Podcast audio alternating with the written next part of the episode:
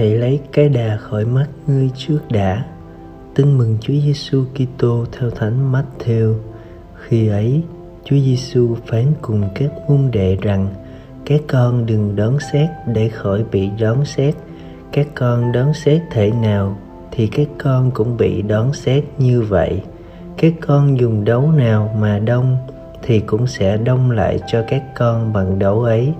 Sao ngươi thấy cái rác trong mắt anh em mà không thấy cái đà trong mắt ngươi hoặc sao ngươi bảo anh em, để tôi lấy cái rác ra khỏi mắt anh, và này, cái đà đang ở trong mắt ngươi, đồ giả hình, hãy lấy cái đà khỏi mắt ngươi trước đã rồi ngươi sẽ thấy rõ để lấy cái rác ra khỏi mắt anh em ngươi.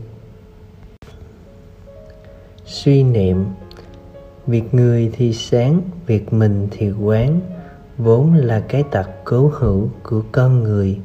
Biết thế, nên Chúa Giêsu dạy chúng ta hãy bắt đầu từ việc lấy xà trong mắt mình trước.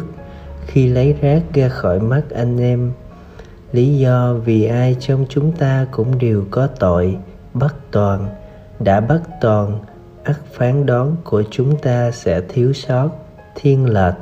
Đã có tội, ắt nhận định chúng ta sẽ không còn đủ trong suốt, chính xác. Ấy là chưa kể những xét đoán của ta có khi lại là võ đoán, đầy ác ý. Quyền xét đoán, hãy dành cho thiên chúa, vì ngài là đấng thánh thiện và giàu lòng tha thứ trước khi là vị thẩm phán trí công. Mời bạn, chúng ta đã biết và cũng đã thực hành ít nhiều việc phê và tự phê. Phê bình là cách giúp thăng tiến, nhưng đó không phải là chỉ trích, nói xấu để hạ nhau. Một cộng đoàn mà ai cũng chỉ lo lấy cái rác trong mắt người anh em, mà không lấy cái xà trong mắt mình chẳng những là không nên, mà còn chỉ tổ làm hư sự thôi. Sống lời chúa, người thứ ba thường là vắng mặt trong câu chuyện thường ngày của bạn là kẻ hay lấy rác nhiều nhất. Hãy ngưng ngay việc lấy rác người vắng mặt. Đơn giản là vì điều đó không thả thi, mà chỉ chất để thêm ghét vào mắt bạn thôi.